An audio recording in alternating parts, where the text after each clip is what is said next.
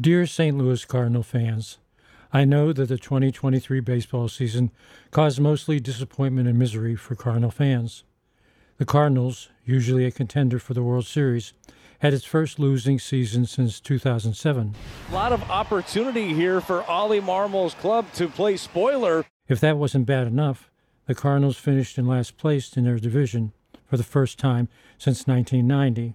Not an easy thing to do in a division that includes my Pittsburgh Pirates. We've questioned Marmol, the Tyler O'Neill benching. Willson Contreras, their prize piece, hums over from the Cubs. They come out and they say, You're not catching. And then they come back and they're like, Well, actually, we might need some Willson Contreras at catch, but not for now. As dumpster fiery as a dumpster fire can get. And we're talking about a slew of interruptions for a team. Famously, culture is everything, Cardinals way. This has been the exact opposite. The pitching has been bad. 28th in whip for your starters, 22nd in whip for your relievers. I've endured so many losing and last place finishes with my Pirates that I thought I'd offer some advice to Cardinal fans on how to survive during the offseason when your team is really awful.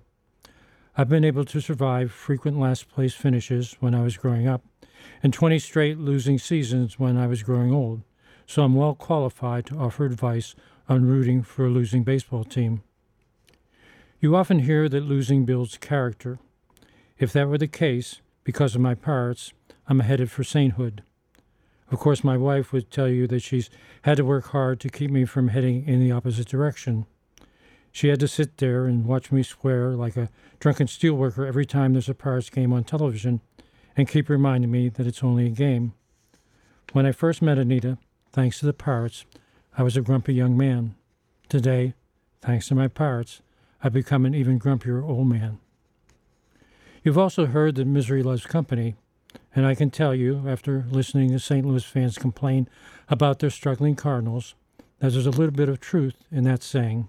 Wherever Anita and I have gone this summer, we've encountered Cardinal fans who complain and complain and complain and want to do everything from trading away all of their players, especially their pitchers, to firing everyone from the manager to the team president. The Cardinals' math is done. They're 36 and 51. It's a 414 winning percentage. Their number to get to 500 is a really good record, and they don't have that in the tank.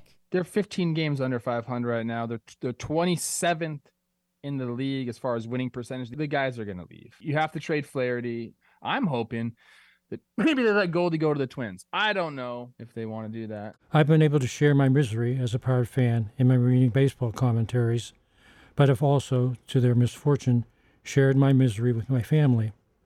Anita and I have given our kids every opportunity to follow their dreams, but they had no choice when it came to rooting for a baseball team. I made sure that despite the pain, they grew up rooting for the Pirates. I'm also working on my grandkids who live on the West Coast and East Coast or as far away as their parents could possibly get them from their grandfather, but I'm determined that they bleed Pirates black and gold. Before I sign off, I'd like to share one sure thing I've learned from all my years of suffering as a Pirates fan, besides knowing that losing doesn't build character, and sharing your misery only means making yourself and others more miserable.